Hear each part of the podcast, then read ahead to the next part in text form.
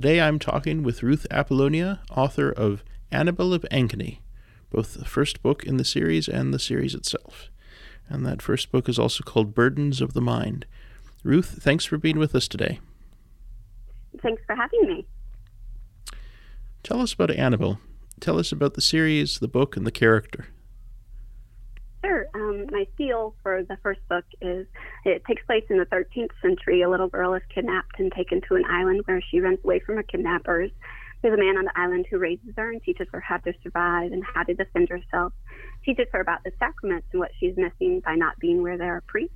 And then eventually she gets off the island and has to find her way back home. And it goes on from there. So it's an mm-hmm. ongoing mm-hmm. series. Okay. And much of that first book is about Annabelle searching both for her family and her own identity. Why is that search for identity such a universal theme, especially for young adults?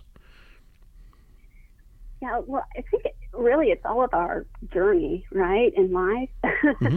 um, we are just, you know, we, we come into the world and we we don't know what's going on. You know, even as as children. Um, so I'm a pediatric occupational therapist, and so like the development of the child and everything. Um, you know, we take it through our senses. We we take everything in, and we grow and we learn. But like first, it's the you know body aspects, but then like spiritually, you know, we um, seek out God mm-hmm. and and like the ultimate goal is to get to heaven. Mm-hmm. So um, everyone has their own journey, and you know, I think seeing it on a page, like um, reading Annabelle's story, kind of seeing how she develops in the same way, because um, you know, at first she's just she's on an island and she's just kind of like, oh, look at the the pretty flowers, woods, you know, that kind of stuff, just taking it all in. Mm-hmm. Um, but she grows up and um, and spiritually grows as well. And so really, it's it's everyone's journey. Um, it's God's call for us is to grow closer to Him, and mm-hmm. so like you know, it's just it's a universal thing because it's everyone's journey. it's everyone's journey. yeah, yeah. It's amazing how often, kind of in in the Christian life, the the universal and the particular mirror each other to such a great extent. In some sense, we're all we're all that that prodigal son. We're all the elder brother. We're we we play all the different roles in the parables at different times in our lives. It seems like. So what what inspired you to tell this story in the first place? The story of Annabelle specifically. Yeah. Well, I started writing in 2005, like two, 2006, 2007, and um, I think I, I first, I just started writing because I was doing, like, taking so many science courses and everything. I was in, um, getting my master's in occupational therapy at the time. And so I wanted, like, my right brain just needed to get out. Mm-hmm. Um, but it was the time when the Harry Potter books were being made into movies and the Da Vinci Code had been out, mm-hmm. um, had come out. I haven't read any of those, but I heard the talk about how, excuse me, how um, they potentially were leading people away from Christ. And I was like, well, why can't there be fiction that actually teaches um, about Christ, makes someone grow closer to Christ, you know, teaches about his church? Mm-hmm. Um, and so then I was like, well, what situation would somebody be in if like that's all they had to do was to like learn about Christ. So I was like, well, if someone was on a deserted island by themselves, like and had nothing else to do, well, that that would be a case. And then like, okay, well, it would have to be a child, mm-hmm. um, just for it to make sense. Otherwise, if it was an adult and someone was teaching them, it I don't know, it just seemed a little off to me. Um, but then there has to be a person on there to teach them. So that's how like Peter gets there. And then it's like, okay, well, she's on this island. What else can she learn from like being on the island? And that's how like how to survive on the island comes in. Mm-hmm. And then it's that the backstory of okay, why is she on the island? Why is he on the island? and um, it just kind of like snowballed from there. Because Mm-hmm. um, I never, I, I didn't really have. I mean, honestly, it, it must have been inspiration from the Holy Spirit because I never plotted anything. It just I would just write and be like, okay, what logically would happen next, type of thing. Um, so it was kind of just an an ongoing, you know, just it came out as I wrote. Okay. I think that that's the story of a lot of writers and a lot of stories over the years. That for whatever reason, that was that was the story to be told at that time in their life. Um, so I have I have certainly read the book, um, and there was one. You know, you have you have it in a Catholic world in a Catholic um, setting. Certainly, there's one outstanding Catholic part of the book though throughout, and we got to be careful to avoid spoilers and all that. But you have a very strong presentation of the communion of saints.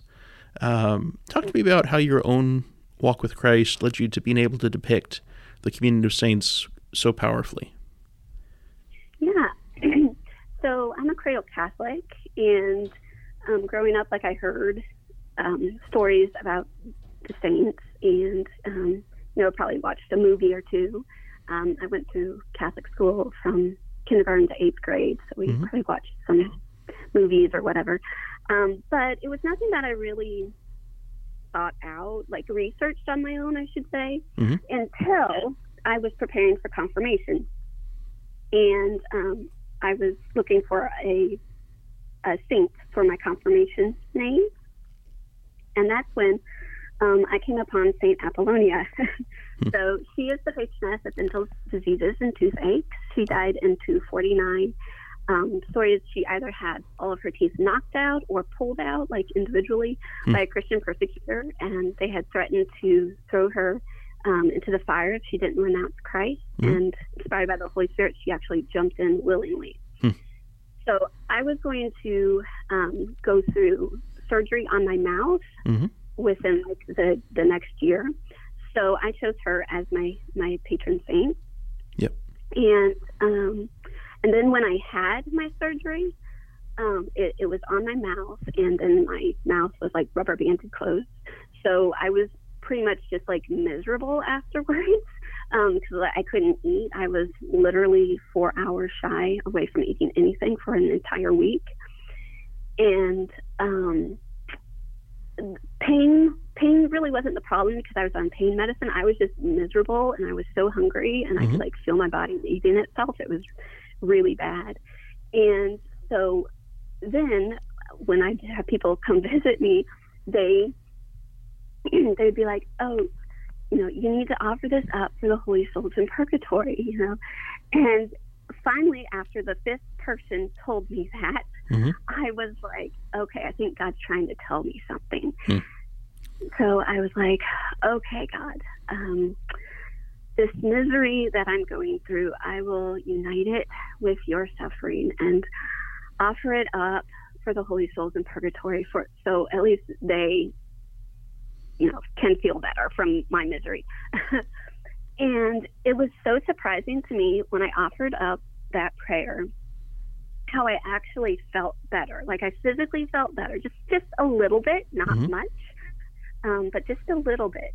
And like I don't know if it was like a psychological thing where I'm like, ooh, I'm helping people, and so I feel better, or if it was because I was praying for them, offering it up for them, that they were praying for me, and my pain, like my misery, was actually less, you know, um, or a combination of both. But that is um, definitely where my um, devotion for the holy souls in purgatory came from was from like my my time of misery Mhm. after my surgery and the fact that like i feel it like when when i offer any kind of pain up that i'm going through like you accept it and offer it up i always feel a little bit better you Yeah. know and i, I think it Hmm. just it, to me it's it's no question of whether like there is a connection with the communion of saints like i've i've never questioned it you Mhm. know so it's like i know they're there i know they're watching over me um and if you know, if I ask them to pray for me, they will intercede. Mhm. Um, so I've never questioned it, and just like you know, with the Holy Souls, it's like I I actually feel it, like physically in my body. I feel better when I um, offer offer up my suffering for them. Yep. That's a gift. That's a gift, and I I envy that gift. Honestly, um, I'd be glad of having that. So it sounds like Saint Apollonia is your favorite saint. You would say, am I right? Well, I after that, like I started Mhm. um, researching more saints and stuff, and I'm really drawn to Padre Pio. Yeah. and um, or Saint Pio of Pietrelcina, I think is how you say his official title. Mhm. Um, so, uh, I think the reason I'm so drawn to him is because he died in 1968, I believe, and just the fact that I was like, wow, my parents could have met him, you Mhm. know, whereas like Saint Apollonia, she died in 249. You Yeah. know, there's no one around who would have known her. Um, but yeah, with Saint um, with Padre Pio, it's like, oh wow, my like he was really recent. My parents could have met him. Um, and when I discovered him, it was like before um, uh, Mother Teresa was canonized, and I think John Paul II was still alive at the time.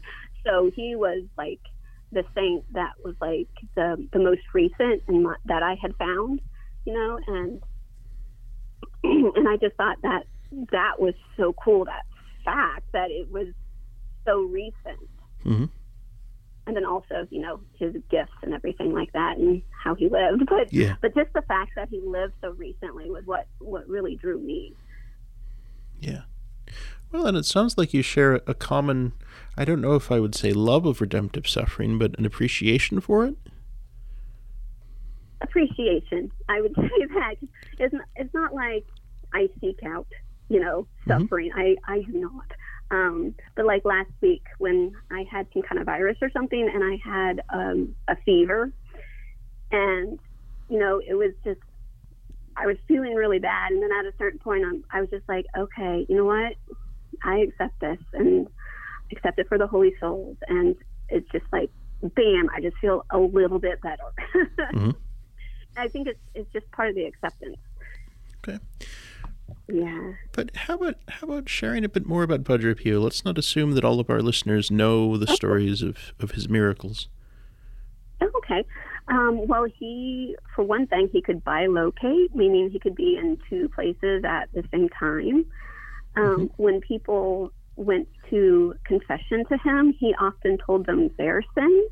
Mhm. so he had like gifts of knowledge, and um, he could also speak in tongues, as in someone would come to confession to him, and like they only spoke, um, I don't know, like English, and he didn't speak English, Mhm. but he would hear them in Italian, and he would was able to give them confession because he heard them in his his language, so he could communicate like that.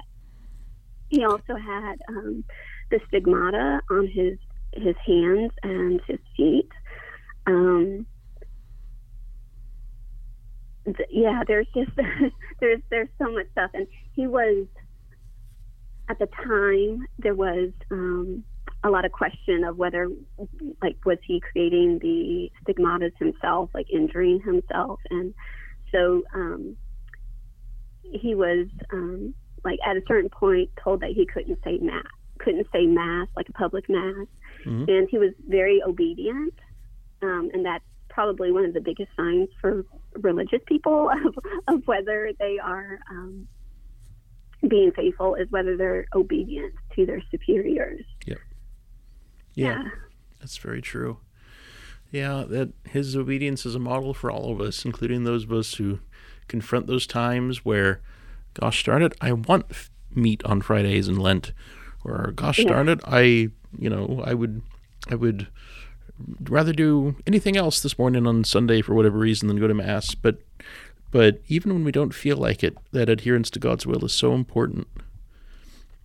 Yeah, very much so. And you certainly do depict the sort of the sacrifices of that fidelity and loyalty throughout the Annabelle series, um, including in Annabelle's own life. You give us a very strong female protagonist, and and she's often surprising those around her with her with her both her with her skills and with her strength.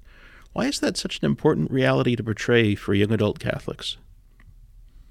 yeah, I think ultimately, I think the thing that makes her so um, such a good character is that you know her virtue, and you know not the fact that you know Peter has taught her you know how to protect herself, you know, but it's the the virtue that's behind it, mm-hmm. and um, I think that is what is needed, especially in um, you know our world, and to have examples of that.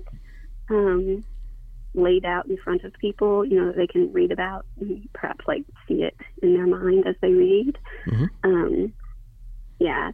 So I just think having that example is, you know, of, um, you know, following the virtues and um, following what God wants for her in her life. Yeah.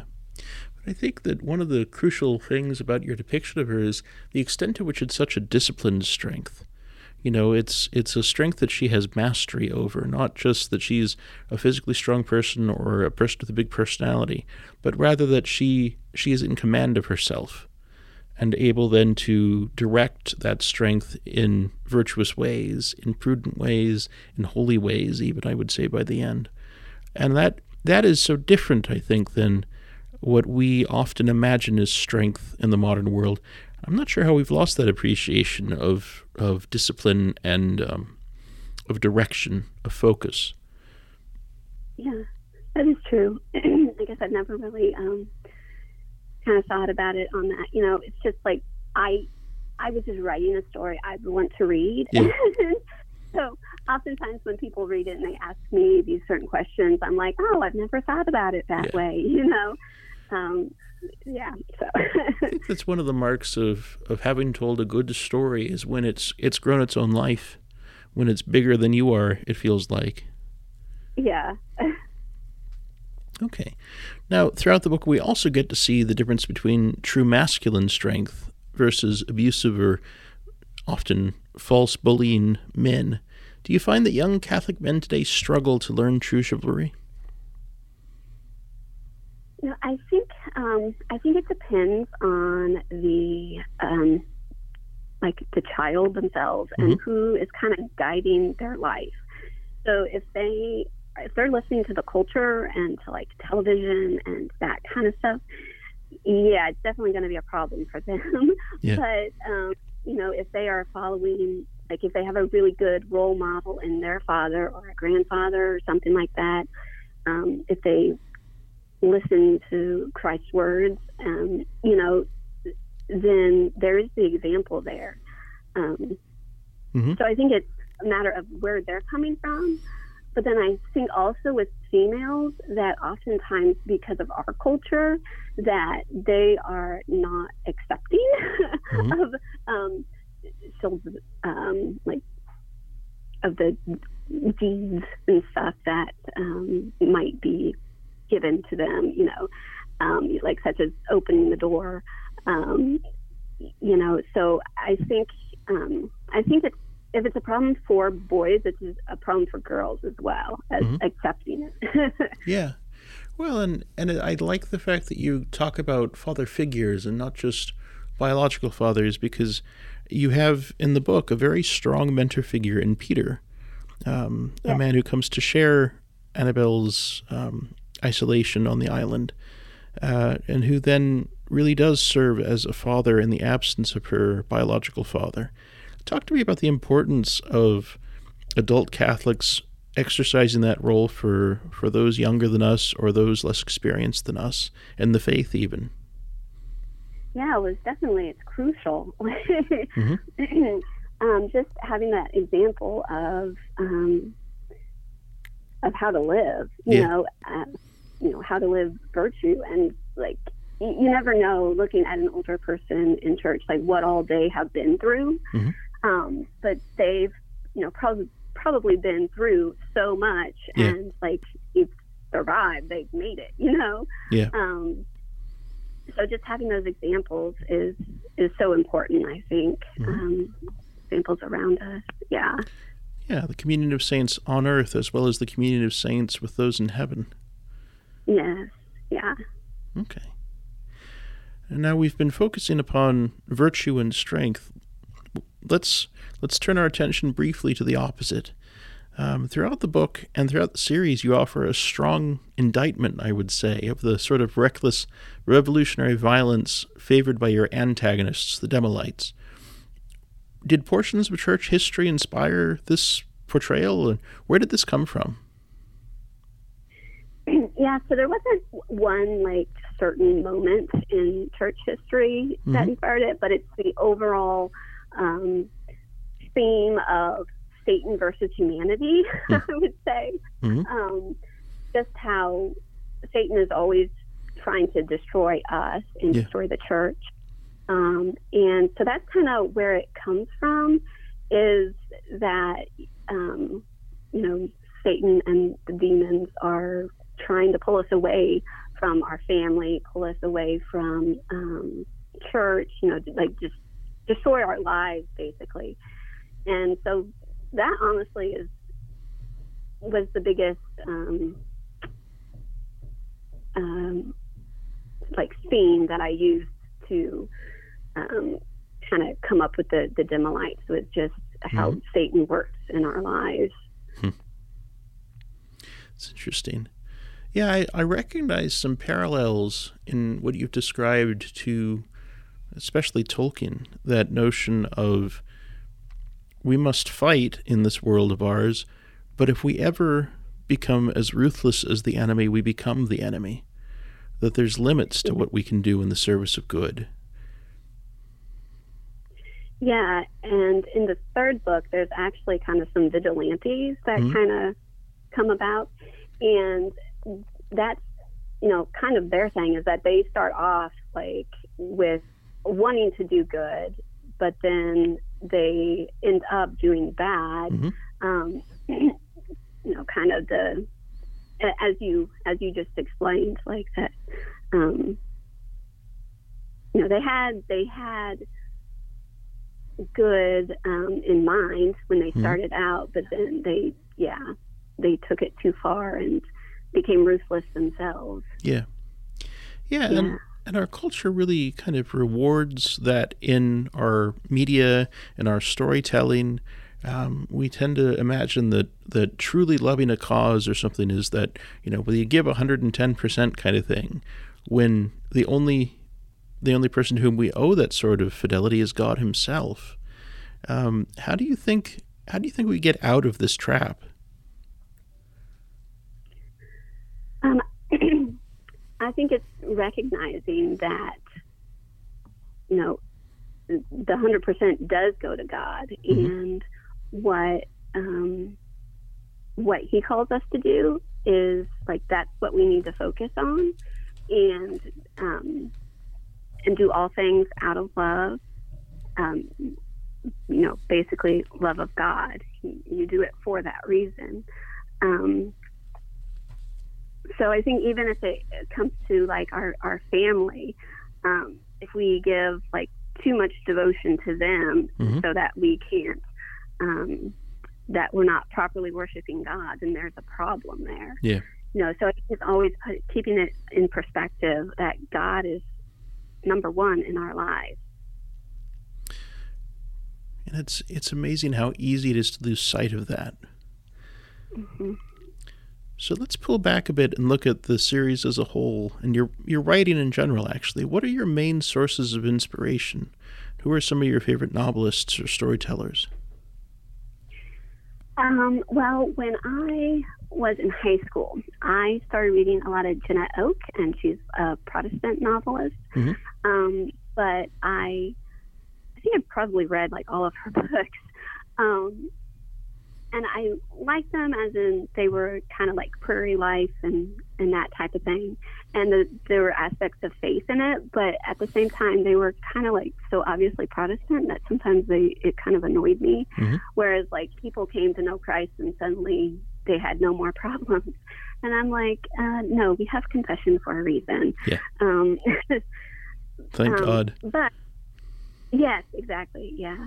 But her books are what made me um, see that like it is possible to have faith in a story, you know. So that's kind of what started me out. Um, as far as my books, overall, my goal is that I want to evangelize, right? I want to show, um, I want people to grow, the readers to grow deeper in love with Christ by reading my book. I want them to grow um, closer to the church by reading my books. Um, so ultimately, like I'm, I I want to evangelize, you know, and my prayer, I always pray, um, especially when I'm in church in front of the tabernacle or Eucharistic adoration, is Father, give me the words you want me to write, the stories you want said, the truths you want told. And so that's that's the prayer, and um, I just kind of try to open myself up and be like, what does he want me to write about? You know.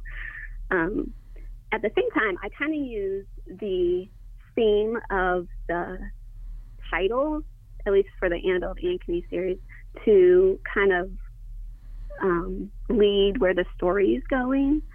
So, um, for example, the second book is Heart's Release, and so that's about forgiveness. Mhm.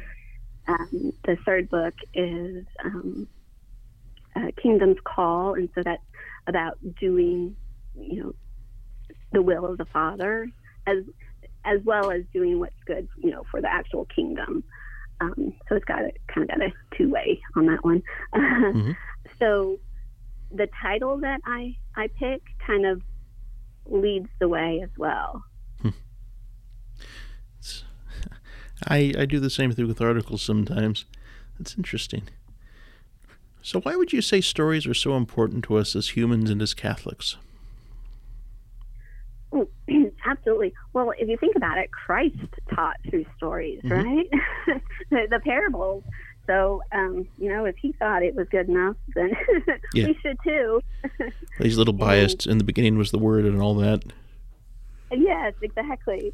Um, and you know, if so many people are drawn to fiction, Mhm. and um, if we, if people that are not strong in their Catholic faith don't write fiction, then what what is left in the world? Mhm. You know what I mean? Yeah. Um, so you know, we're left with like vampires and werewolves and you know, all that um, witches and stuff, Mhm. and yeah, so it's like no, we need the the truth to come out through fiction. You don't think there's any Catholic truth in Dracula? Oh, oh, there is. Okay. About the um, The Yeah, grace coming through the sacraments and the sacramentals, Yeah. that sort of thing. yeah. Yeah. Okay, so you're not against all vampire fiction. No, no. I'm just I'm thinking about like Yeah. modern day where it's it's basically you know I, I feel like it's just done just to sell books and Well, know and I think you raise a very a very important point about an obsession with darkness versus kind of acknowledging darkness. that is true. Yeah. And see, I kind of I kind of feel like that is you know like as I mentioned before the Harry Potter and the Da Vinci Code like Mhm. I don't know if it was any intention of the writer to kind of pull people towards that direction, but that's kind of what happened, or at least what some people have said. Mhm. And so it's like, well, that's not good. We need something to counteract that. And yeah, Well, that's an interesting point. Stories are powerful, and stories are, to a certain extent, in some ways, independent of their creators, independent of their creators' intent, and and that's, I mean, that's part of what makes them wonderful. But also, I think you're right that certainly they can they can have unintended consequences, um, even if some of those consequences could have been predicted. Um, I wonder. Well, I mean, the real challenge, of course, is that even Scripture has been misused and abused, and the devil can quote Scripture for his own ends. yeah. That's interesting. So, in light of that power of story and in light of what you've said about the role that your writing plays in your own life, what words of wisdom would you have for aspiring Catholic writers? Excuse me. I would tell them that if they feel like they're a writer, then to write. Mm-hmm. Um, you know, write a story they would want to read, and you know, don't even think about getting it published until like you've actually written something. um, I think some people go into the the mind that like if they don't have if they don't get something published, they're not a writer. Mm-hmm. Um, but my my point is that if you're a writer, then write. You mm-hmm. know, and if you're truly called to write, then through your process of writing, you will grow closer to God through your process. Mm-hmm. Um, so so yeah, so I think it's to mostly um,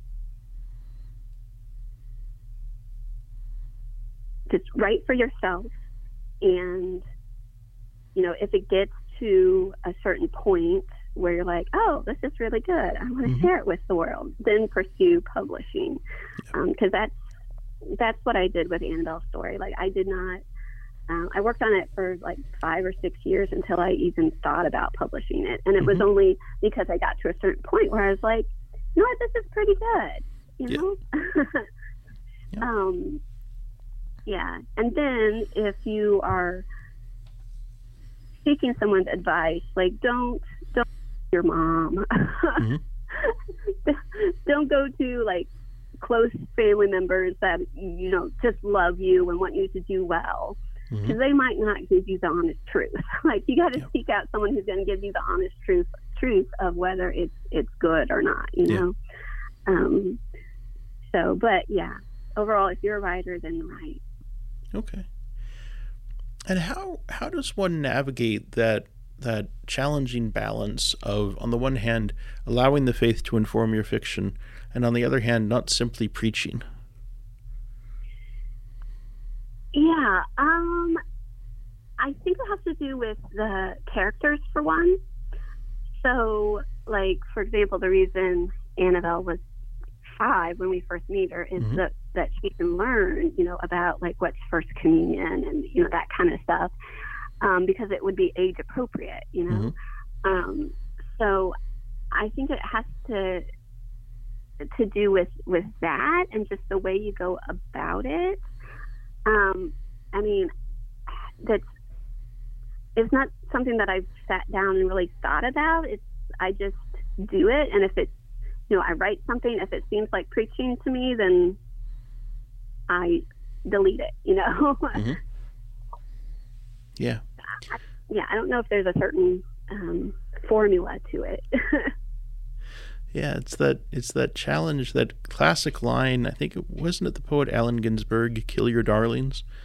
Um, that that in order to write well, that so, often you have to be ruthless with yourself. The things that you like best are sometimes the things that just have to go. Yeah, yeah.